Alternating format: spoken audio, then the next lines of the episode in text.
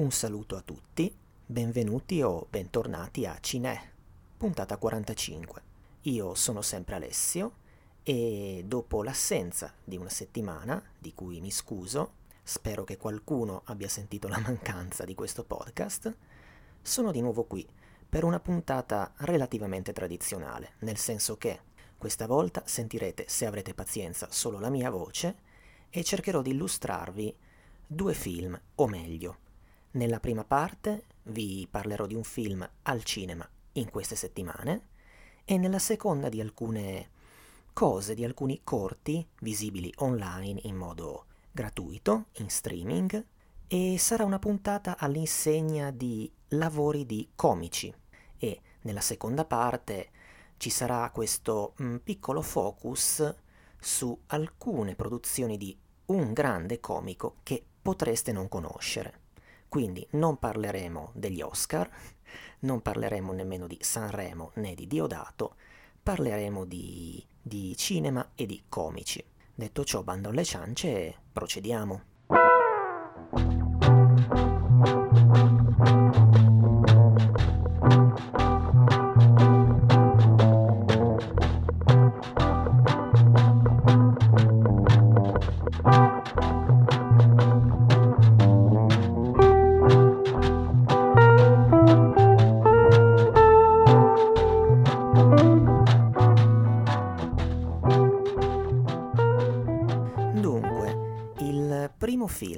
Cui intendo parlarvi oggi è Odio l'estate, che, come credo sappiate, è la nuova fatica di Aldo, Giovanni e Giacomo, uscita due settimane fa ovviamente per Medusa.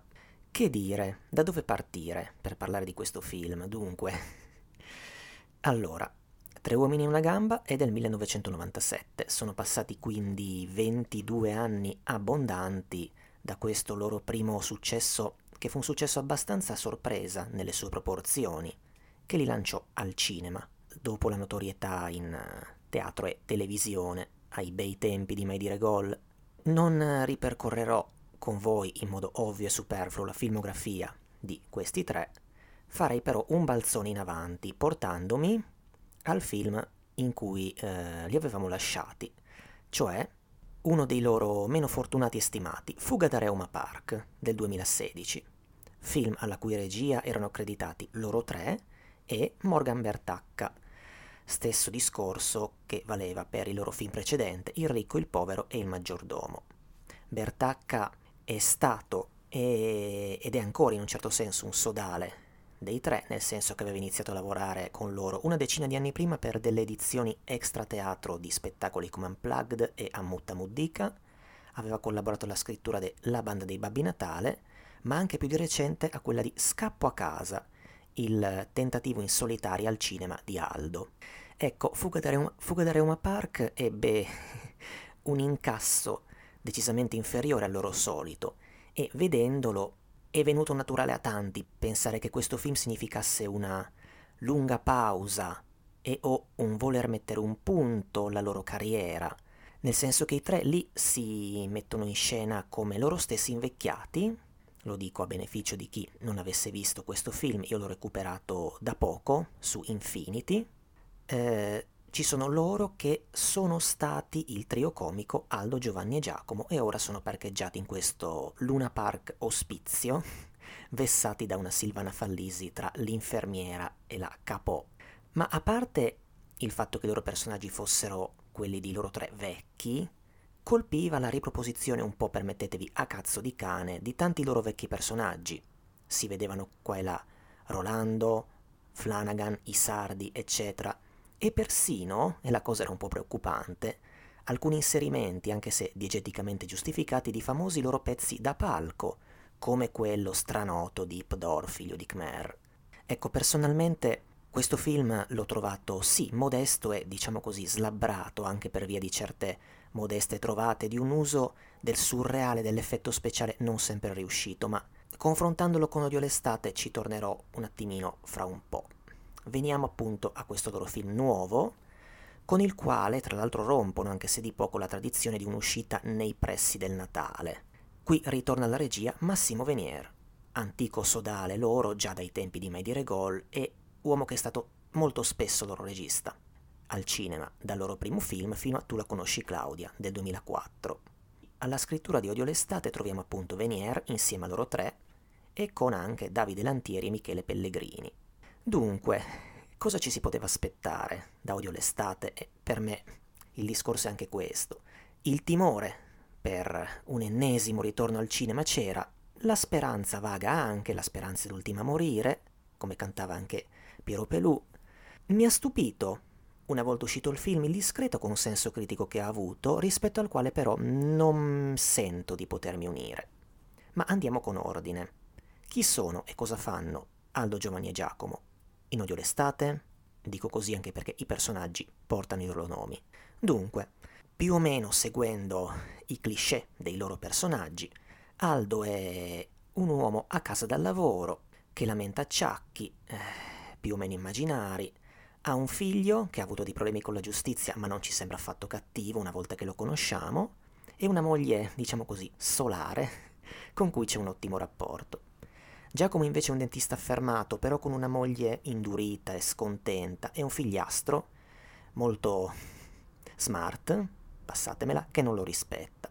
Giovanni ha un'attività di calzolaio storica, ma ormai senza clienti, una figlia sui 18 anni e anche lui una moglie, con cui insomma il rapporto è tiepido. È estate, è il momento in cui si deve fare vacanza, si deve partire, in Puglia. Una volta però lì scoprono che, per via di un, errore, di un errore dell'agenzia di viaggi, le loro tre famiglie sono state tutte piazzate nella stessa casa tentano di fare qualcosa, si rivolgono al, lo- al, locale maresciallo dei carabinieri, che è un Michele Placido qui in modalità simpatico caratterista, ma la cosa non viene assolutamente risolta. E nonostante le striscianti antipatie e l'antipatia della situazione stessa, bisognerà convivere, secondo regole che ad un certo punto il pignolo come di norma Giovanni elenca. Peraltro qui un'altra gag estremamente ricorrente che lo coinvolge è quella di quasi un accenno di Alzheimer, anche se la cosa non è posta in questi termini, nel senso che Giovanni inizia le frasi ma non riesce mai a concludere e non trova mai le parole. A parte ciò, il fatto è che, appunto, come accennato, anche se siamo in vacanza, qui i personaggi sono quasi tutti in crisi. Lo sono i maschi adulti, lo sono le loro, le loro mogli, lo sono i rapporti fra i mariti e le mogli, e lo sono i rapporti coi figli. Sembra fare eccezione la coppia composta da Aldo e sua moglie, che peraltro, a differenza delle altre, di notte ci dà rumorosamente dentro. Poi vabbè, ci sono anche i giovani, di cui ci può fregare un po' meno, comunque tra Alessia, che è la figlia di Giovanni, e Salvo, il figlio ex, ex scapestrato di Aldo, inizia a nascere un legame, che poi ovviamente diventerà un amore. Più avanti nasce un grosso screzio di Giacomo con questo suo ragazzo, che porta, ma non è solo quello il motivo, a una fuga di questo dodicenne, se non erro. Insomma, la felicità c'è molto a momenti, i problemi abbondano, però man mano, insomma, la situazione non è monolitica, nel senso che i rapporti un po' si ammorbidiranno anche fra le donne, pur molto diverse fra loro. Tutto questo nonostante poi si arrivi a un'ultima parte in cui il film prende una piega molto amara. E vabbè, della trama non direi molto altro. Dunque, mm, che cosa aspettarsi da un film con Aldo Giovanni e Giacomo? Ecco, questo secondo me non è un film da cui aspettarsi un paio di spensierate orette. O meglio, ecco, scrivendone su Film TV, Rocco Moccagatta, oltre a rilevare che si ride di bella, e su questo vorrei essere d'accordo, sembra lamentarsi di un problema di struttura del film, che in effetti a un certo punto sembra non saper benissimo cosa far fare ai nostri beniamini, e quindi cosa fa? li isola, staccandoli qualche volta dai personaggi dei familiari coi quali fin lì li abbiamo quasi sempre visti fra casa e spiaggia, e tornando con loro tre su territori più noti e autocitazionisti. E questo ci ricollega un po' a Fuga da Reuma Park. Non che, secondo me, il recensore abbia torto, però personalmente devo dire che soprattutto in questi momenti che Forse proprio trovandomi in territori più familiari mi è capitato di sorridere di più nel film.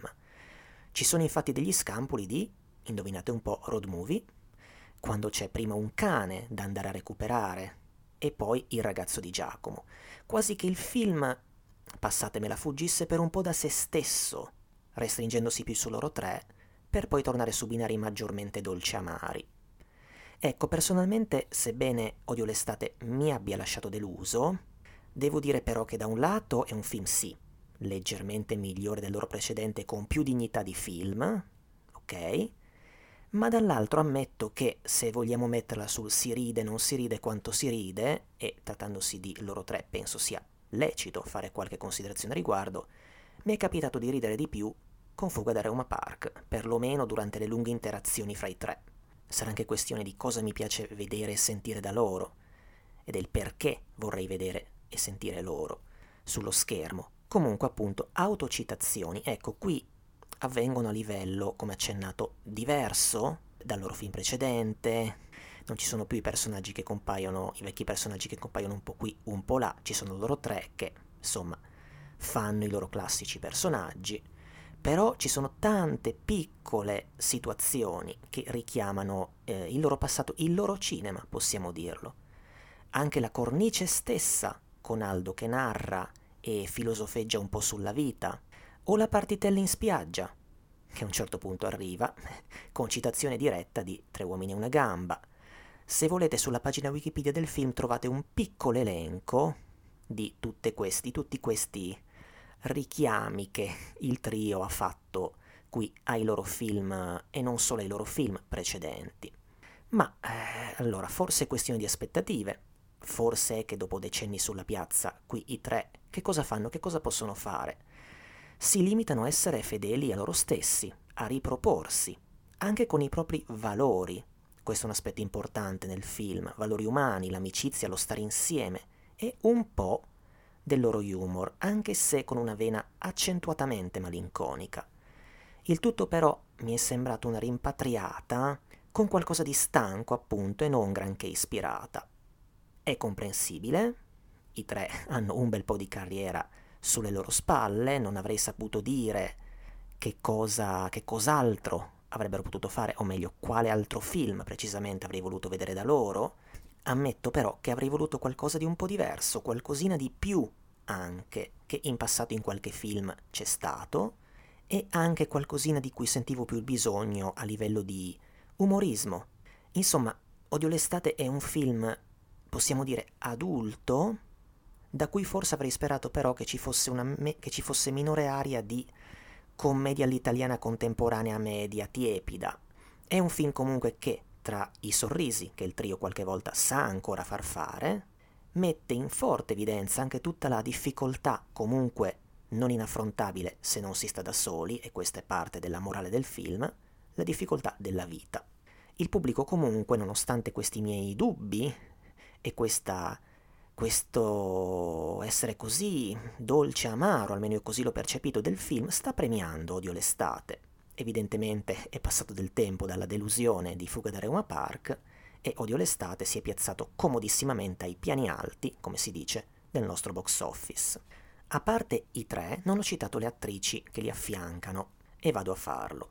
La moglie di Aldo è Maria Di Biase, solitamente attiva in duo con Nuzzo, Nuzzo Di Biase, volti noti anche in tv che di recente ci avevano provato anche al cinema ma senza alcun successo col film Vengo anch'io e in questi panni l'attrice funziona benissimo, è pressoché perfetta, è assai simpatica.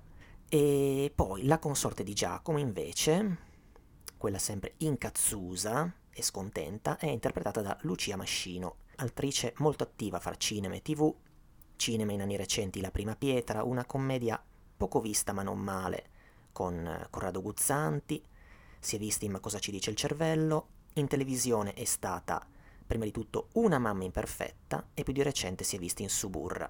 La meno rilevata delle tre è quella che tutto sommato ha un po' meno personalità come personaggio, è eh, la compagna di Giovanni che è impersonata da Carlotta Natoli, attrice che era emersa, io la ricordo, ricordo di averla notata già all'epoca quando ero un cinefilo assai imberbe negli anni 90, e che pure lei si muove fra cinema e televisione. Quanto a cinema, beh, in Fuga da Reuma Park era già presente, ma soltanto a livello vocale. Era la voce che diceva delle cose abbastanza preoccupanti agli anziani ospiti del parco attraverso gli altoparlanti. Si è poi vista in Diva, questo omaggio a Valentina Cortese in cui era fra le varie attrici che le impersonavano ed era nel cast di Troppa Grazia. Quanto alla tv citerei per esempio Braccialetti Rossi. Quanto ad altre apparizioni nel cast, c'è un piccolissimo ruolo per Roberto Citran, nei panni di un compagno di scuola ritrovato ma non con molto successo, da parte di Giovanni, e poi c'è Massimo Ranieri nei panni di se stesso, perché Aldo è un suo grande fan e passando per il non ci posso credere di Prammatica avrà modo di trovare nei dintorni un suo concerto e di condividere un'esperienza sul palco con lui, anche se il momento che ne nasce non è nemmeno poi così epico, ma secondo me il fatto stesso di questo fanatismo che due o tre volte nel film viene fuori, così come la coda più seria finale, hanno qualcosa di un po'. di un po' buttato lì, non lo so. È come se, secondo me, si uscisse dal film inaspettatamente tristi, ma senza tanto altro nel complesso del film a fare da contrappeso. E quindi questo mi porta a un giudizio un po', un po me su, su questo film.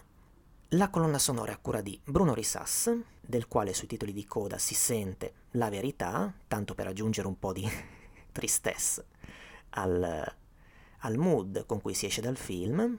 Un'ultima cosa, il film è prodotto come classico per il trio da Paolo Guerra, che però è appena mancato. Appunto, storico produttore del trio, il suo ultimo impegno è stato per questo film, attivo per la casa Agidi.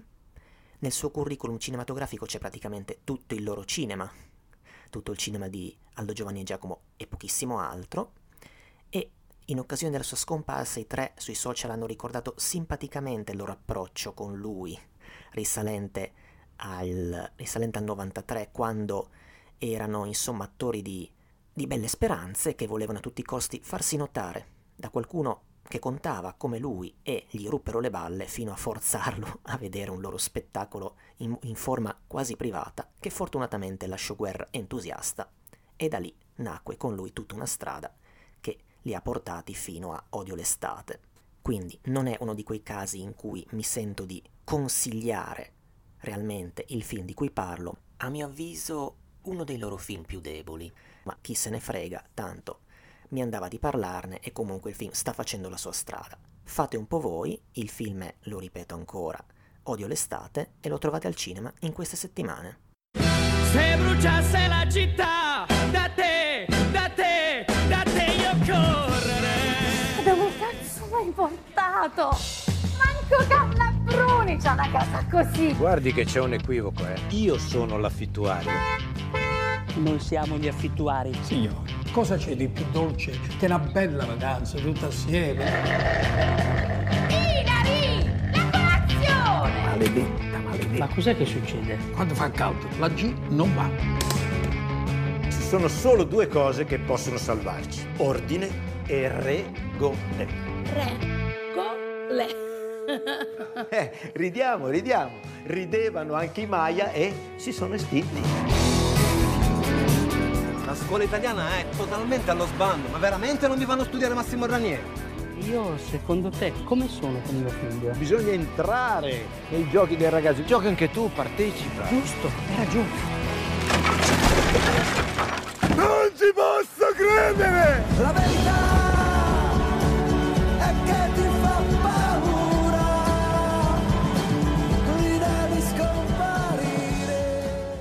Se facessimo Capodanno tutti insieme? Ma sei matto? Invitiamo anche lui. Ma questi qua a Capodanno buttano i piatti dalle finestre, eh. sparano ai vicini. Eh. Mi fai la mossa dell'uomo tigre. Devo spezzare un braccio. sì, ma non si può fare un discorso però. Sarà l'alimentazione. Ok, passiamo alla seconda parte del podcast in cui ho avuto la, spero non troppo balzana idea, di focalizzarmi su alcune piccole cose girate da Buster Keaton in veste di attore, ma non proprio solo di attore, come vedremo.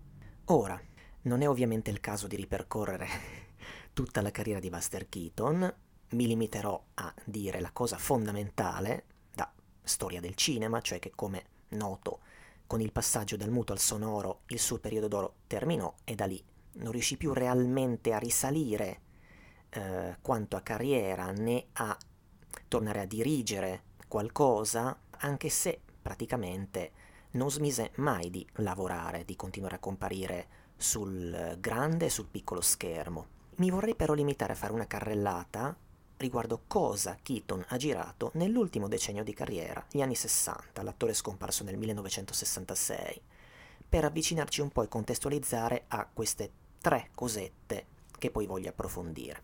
Dunque, in questi anni Keaton cosa fa? Ha a disposizione piccoli ruoli in produzioni di serie A, per esempio compare nel 60 in un Le avventure di Huck Finn, in questo pazzo pazzo pazzo pazzo mondo, sì, pazzo quattro volte, compare in episodi di serie tv, scopro che c'è un episodio di Ai confini della realtà dove è protagonista Once Upon a Time, dove viaggia nel tempo da fine 800 al 62, lì incontra un deluso dei 60s che decide, che decide però di tornare indietro con lui, e vabbè, sarebbe da recuperare. E poi cosa fa? Tra le altre cose, tornando ai lungometraggi, inizia a comparire in una serie di film giovani e molto 60s, tra commedia, amore e musica. Il primo è Pigiama Party, il cui soggetto in poche parole è, eh, vede un giovane marziano sulla Terra che si innamora e insomma ogni subplot, come dice IMDb, va a finire in un simpaticissimo Pigiama Party, con protagonista classica di questi film Annette Funicello, Funicello, fate un po' voi, che è stata una cantante attrice, star di questi cosiddetti beach parties, film spiaggiaroli, la cui carriera al cinema è infatti concentrata in questo decennio. In realtà pare di capire che la vera serie dei beach parties, movies, cominci dopo. Qualche volta a fianco della Funicello c'è tale Frankie Avalon. Abbiamo poi, in ordine sparso, Beach Blanket Bingo, e tra l'altro su YouTube c'è un montaggio dei suoi momenti nel film, non ho avuto proprio la forza di vederli tutti, ma all'inizio vediamo che è lì a pescare a poca distanza dai giovani in spiaggia e classicamente porta via il costume una ragazza. In un altro momento al chiuso dove si balla si mette anche lui a ballare a modo suo e vabbè. C'è poi un How to Stuff a Wild Bikini dove Keaton sembra avere un ruolo maggiore anche se la tramette la solita cazzatella. Uh, c'è tale Frankie, uh, un soldato a- che in questo momento si trova a Tahiti, non crede alla fedeltà della sua donna e quindi affida a un witch doctor chiamato Buana, ebbene sì, che è Keaton, per, per aiutarlo, insomma, vabbè. C'è poi un Sergeant Deadhead, dove c'è Avalon ma non la Funicello. Potrei anche evitare di soffermarmi su questi film, ma eh, vi prego di ascoltare con me il soggetto che vede un astronauta che va in orbita con uno scimpanzé e quando torna i due hanno i cervelli scambiati. E vabbè, Keaton, insomma, faceva il possibile e compariva qua e là in film così. E poi c'è tutt'altro, c'è, c'è il molto più noto e molto più, stima, molto più, stimato film di Samuel Beckett, o meglio da, dal famoso drammaturgo scritto e diretto da Alan Schneider, dove Keaton è protagonista assoluto nei panni di questo uomo anziano che, parafraso dal Mereghetti brutalmente perché film l'ho visto un tot di anni fa, prepara la propria morte, cercando di celarsi a chiunque, anche a, anche a se stesso in un certo senso in una riflessione sul tentativo di non essere che si scontra con, con l'ineluttabilità della percezione di sé, e con un Keaton che riesce paradossalmente anche qui a essere comico, pur essendo spesso inquadrato di spalle, mettendo in un lavoro così senso dell'assurdo. Insomma, abbastanza diverso da, dai film spiaggiaroli. E c'è poi invece un film a noi più vicino e più noto, cioè Due Marines e un generale nel 65, con Ciccio Franco, di Luigi Scattini. Quanto all'Italia, mh, Keaton era già apparso, ma pare di capire solo per una pantomima, molti anni prima, nel 1953, in un film parzialmente nostro, L'incantevole nemica, con Silvana Pampanini, Carlo Campanini e Ugo Tognazzi. In Due Marines e un generale, il duo, i due siciliani sono due Marines americani, sì, ebbene sì, ovviamente di origine sequel, e Keaton addirittura un generale tedesco. Ecco, sul sito luigiscattini.wordpress.com, dove il regista aveva annotato e schedato i suoi film, Scattini ricorda brevemente Keaton sul set, rileva l'omaggio che gli fecero, eh, allestendo questo, questo spaventapass- spaventapasseri col suo classico abito di scena, cosa che lo commosse, il suo pronunciare all'ultimo una battuta, l'unica del film, l'unica che pronuncia, sì, vabbè, poi si dice come se fosse l'unica della sua carriera, vabbè, no, questo non è assolutamente vero. Certo, appunto, un'altra cosa, tra una fonte e l'altra ammetto che non mi è chiarissimo quale sia stato davvero l'ultimo impegno sul set di Buster Keaton. Su questo, mea culpa, avrei dovuto indagare di più. Poi viene anche rilevato che eh, i due comici siciliani erano estremamente rispettosi di lui, specialmente Franchi, ma dal canto suo anche il gentile Keaton li lodava. Ecco, l'ultimo lungo a cui partecipa pare di capire è del 66, l'anno in cui scomparve, ed è, che, ed è un film che in italiano è Dolci vizi al foro di Richard Lester, con protagonista il comico Zero Mostel, che partecipò anche a The Producers di Mel Brooks, nei panni di uno schiavo smanioso di ottenere, di ottenere la libertà, facendo avere un'amata vergine al suo padrone, e Keaton compare nei panni del personaggio di Erronius. Ma c'è un'altra cosa che spesso, che più volte fa Keaton in questi anni, cioè interpreta dei film, dei corti industriali o promozionali. Uno, per esempio, è The Devil to Pay, commissionato dalla National Association of Wholesalers, che vede uno, un razzo della NASA atterrare accidentalmente nel giardino del diavolo, interpretato da Keaton. C'è poi The Home Owner del 61, definito un sales film, con Buster Keaton nei panni di un potenziale acquirente di casa presso Phoenix, e che viene portato in tour, insomma, a vedere un po' di, di abitazioni, nonostante eh, lui sia sempre distratto da una sexy looking blonde, leggiamo, e Buster finisce con comprare una casa, ma conseguentemente a creare molti danni nella comunità. Su YouTube ci sono un paio di brani di questo corto. Ecco, veniamo invece a tre di questi corti pubblicitari, promozionali, turistici che ho selezionato per voi e che si trovano in rete. Non si tratta di grandi lavori, ma insomma è un Keaton eh, godibile come sempre, è pur sempre lui. Andiamo in ordine cronologico. The Triumph of Lester Snapwell del 63 è un corto commissionato dalla Kodak, leggiamo a Kodak Informational Film, girato per pubblicizzare l'ultimo pratico apparecchio dell'epoca della casa. Diretto da tale James Calhoun, vede un Keaton che non sia mai, non apre bocca ovviamente, ma c'è una voce narrante e qualche didascalia da accompagnare le gag, oltre all'occorrenza buffi rumori da comica. Notare Snap Well, il cognome del personaggio, perché Keaton qui è un uomo il cui dramma consiste nel non riuscire a scattare una foto casalinga alla fidanzata e anche alla di lei madre perché è sempre lì in mezzo. Anche se la voce ci dice che in realtà lui ama più il fotografare che non lei. Ecco, per un lavoretto così sembra eccessivo attribuire un valore teorico in relazione al personaggio Keaton, però una cosa mi sembra giusto dirla, se di solito lui è semplicemente inadeguato al mondo che gli sta intorno, con i suoi oggetti, e anche qui lo è pure, basta vedere cosa, cosa combina con lo stativo che sorregge la macchina fotografica, per esempio, il gioco esplicito qua è il suo essere in anticipo sui tempi. Siamo infatti nel 1868, poi si passa vent'anni dopo perché Keaton incontra questa figura di vecchio seminudo, questa figura divina chiamata Father Time, che lo fa andare avanti nel tempo più volte, per, di modo da farlo arrivare a un'epoca in cui fotografare sia finalmente agevole per uno come lui poi.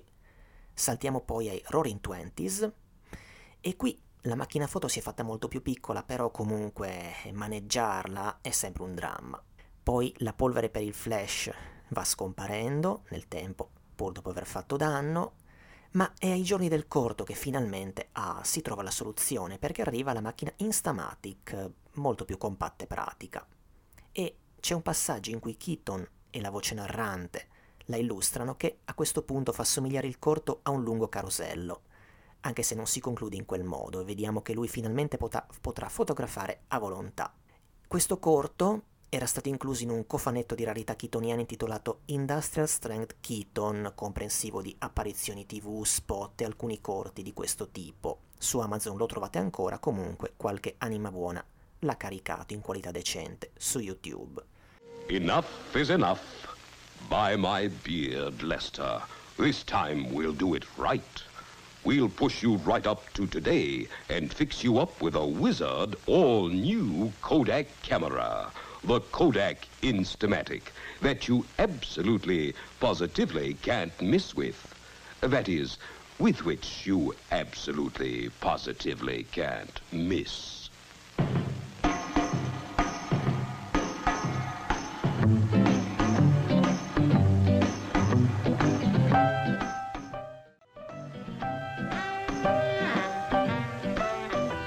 Just one more. The eternal plea of the photographer. And one more, and one more, and oops, not that one for Mama. At last, he had it. Good pictures of Clementine. And when he got these prints back, it was truly the triumph of Lester Snapwell. Even Mama wanted a picture.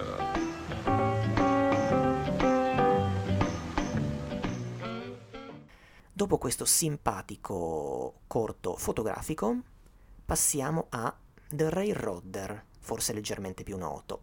Il ferroviere sarebbe il titolo italiano, del 65, che è un corto di 25 minuti circa, leggermente più lungo del precedente, scritto e diretto, ma su questo torneremo, da Gerald Potterton, regista reduce da un tot di corti, soprattutto animati, infatti leggiamo, e per queste informazioni attingo da un articolo sul National Film Board of Canada, che avrebbe voluto a un certo punto aggiungere Keaton a sfondi animati, ma non andò così. Il nome di Potterton, peraltro, è appunto soprattutto legato a qualcosa di animato, cioè a Heavy Metal dell'81, questo film d'animazione sci-fi eh, adulto di cui è tra i vari registi. The Railroad era un corto girato per il National Film Board of Canada con le ferrovie nazionali. Uh, L'NFB lo definisce true to Keaton's genre, lo definisce un travelogue, insomma sì, un film di viaggio tradizionalmente, e lo contestualizza un pochino così. Perché Keaton? Perché Keaton è finito a fare ciò? Ecco, mm, grosso modo la riproposizione in tv dei suoi lavori nei 50s, negli anni 50, portò a una sua riscoperta. E, venendo più precisamente a The Railroader, pare che il regista ebbe l'idea semplicemente vedendo uno di questi veicoli, di questi trabiccoli, su cui Keaton sta piazzato per tutto il corto, e ha collegato subito la cosa a Keaton, a The General, e l'attore accettò anche perché amava i treni e le ferrovie. Il corto fu girato cronologicamente e concepito man mano, su questo torneremo. Keaton cercava sempre di fare da sé gli stunts, nonostante l'età, compresa una gag dove, mentre in viaggio apre questa mappa, un'enorme mappa che gli leva la visuale, cosa che nel girarla causò qualche preoccupazione nella troupe. Il corto era destinato alle sale in abbinamento a lungometraggi, fu molto rilevato dalla stampa nazionale, fu celebrato, Keaton fu celebrato in giro per il paese mentre girava, mentre il dietro le quinte, su cui fra poco arriveremo, si vede in tv. Invece The Railroader si vede al cinema non solo là, ma in tanti altri paesi, in alcuni in tv. Pare di capire che in Italia, stando al blog, si vide in televisione. La critica comunque non lo accolse bene, vabbè, posso capire perché voleva più Keaton, più Keaton e meno Canada sullo schermo. Parrebbe il terzultimo lavoro per Keaton, questo. Dunque, cosa succede? Qui appunto eh, dall'Inghilterra, secondo la non logica keatoniana, si giunge al, Cana- al Canada attraverso un tuffo, ma una volta arrivati lì c'è un po' di smarrimento. Come muoversi? Boh, per fortuna siamo su dei binari e Keaton parte su questa cosa che in inglese si chiama Railway Track Speeder, ok? Prendetela buona così, su questo monoposto molto rumoroso che si mette in moto da sé e velocemente. E il veicolo, dopo, dopo poco, diventa per lui un po' una casa, insomma. E lì, dentro che, e lì dentro notare bene che trova i suoi vestiti d'ordinanza, compreso il classico cappello piatto, fa le sue abluzioni, mangia, gli funge da letto. Ci sono c'è qualche consueto incidente evitato per poco, Keaton style, incorreggibile, e un corto senza parole, dominato dallo scoppiettio di questo veicolo e da una musica che a volte è country, a volte è più da comica classica, movimentata. Insomma, se c'è Keaton e con lui c'è da far vedere il paesaggio canadese, eh, non si può che farlo così. Non si può che farlo in modo così, diciamo, semplice, non, semplice ma non convenzionale. C'è lui, e dietro di lui scorrono, scorrono la natura e i monti canadesi. Il tutto ovviamente costantemente spolverato di humor, citerei almeno la gag in cui si mimetizza con delle frasche dentro il veicolo per tentare di cacciare, con risultati modesti.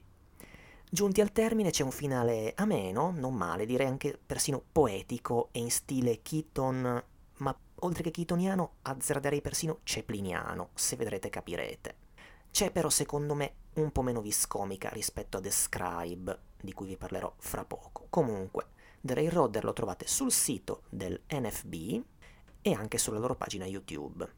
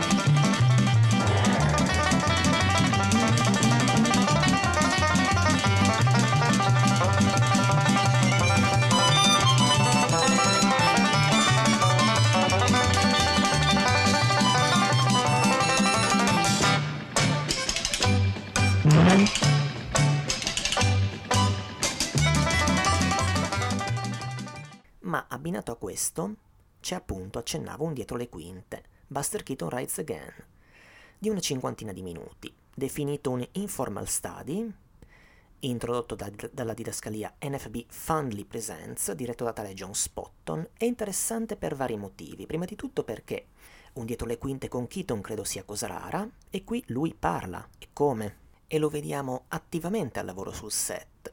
Buster Keaton Rides Again è un dietro le quinte che quella vira in un doc sintetico in pillole sulla comicità muta americana e un po' sulla carriera di Keaton con pezzetti di vecchi film inclusi.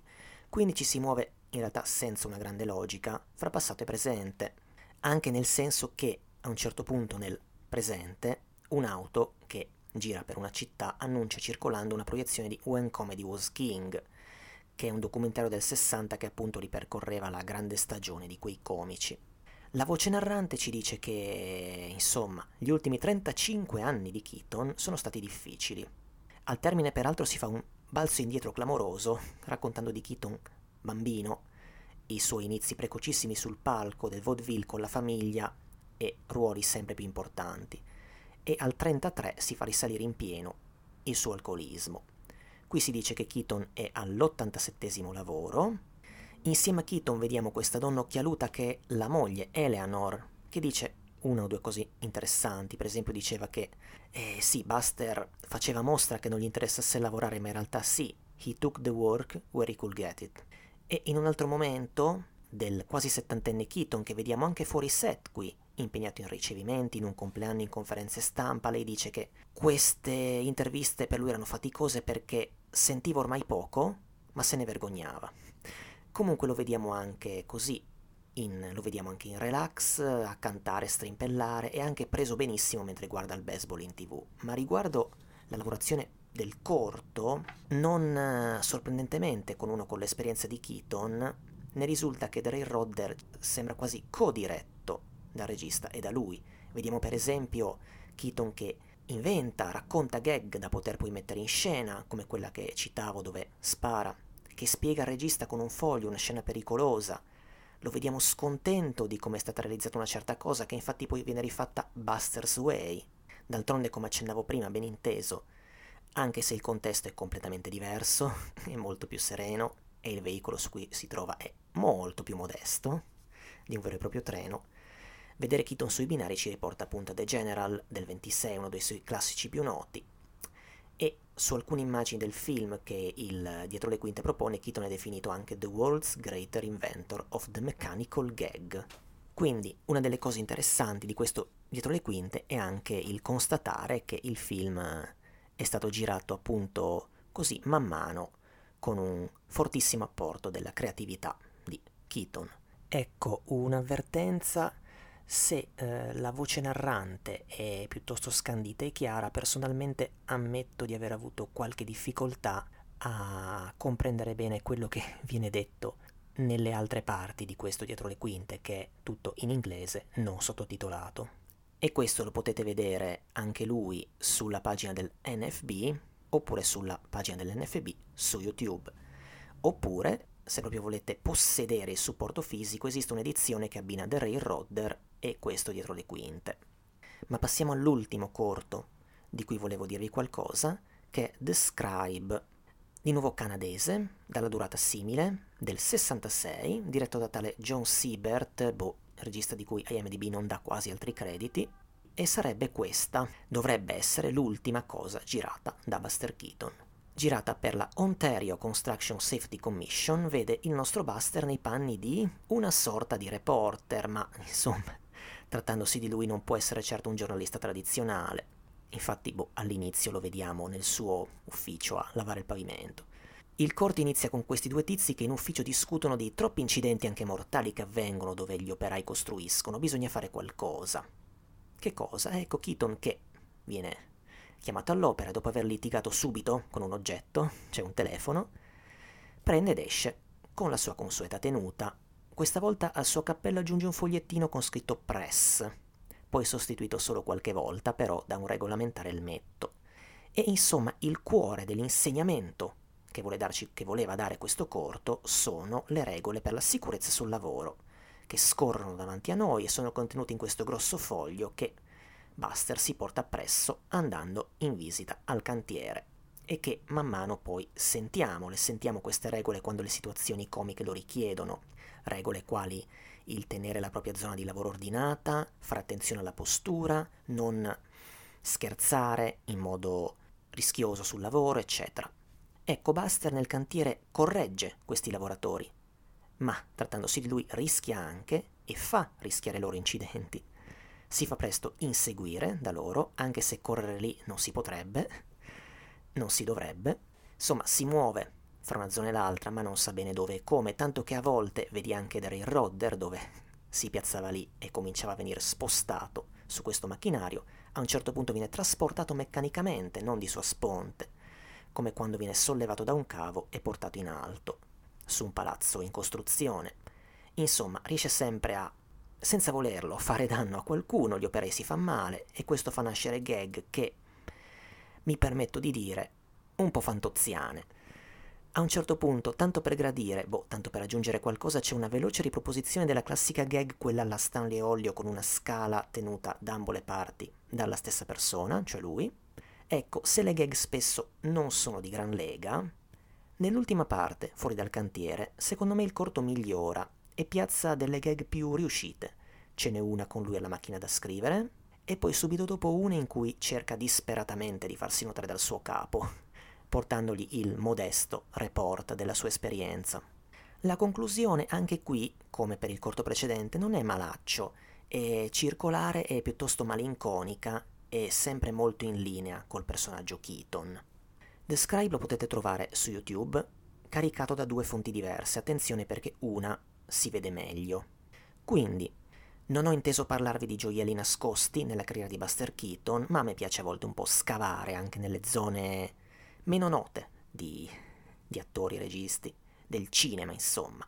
Sono semplicemente dei gradevoli esempi di cosa ha fatto nell'ultima parte della carriera questo grande autore e attore comico.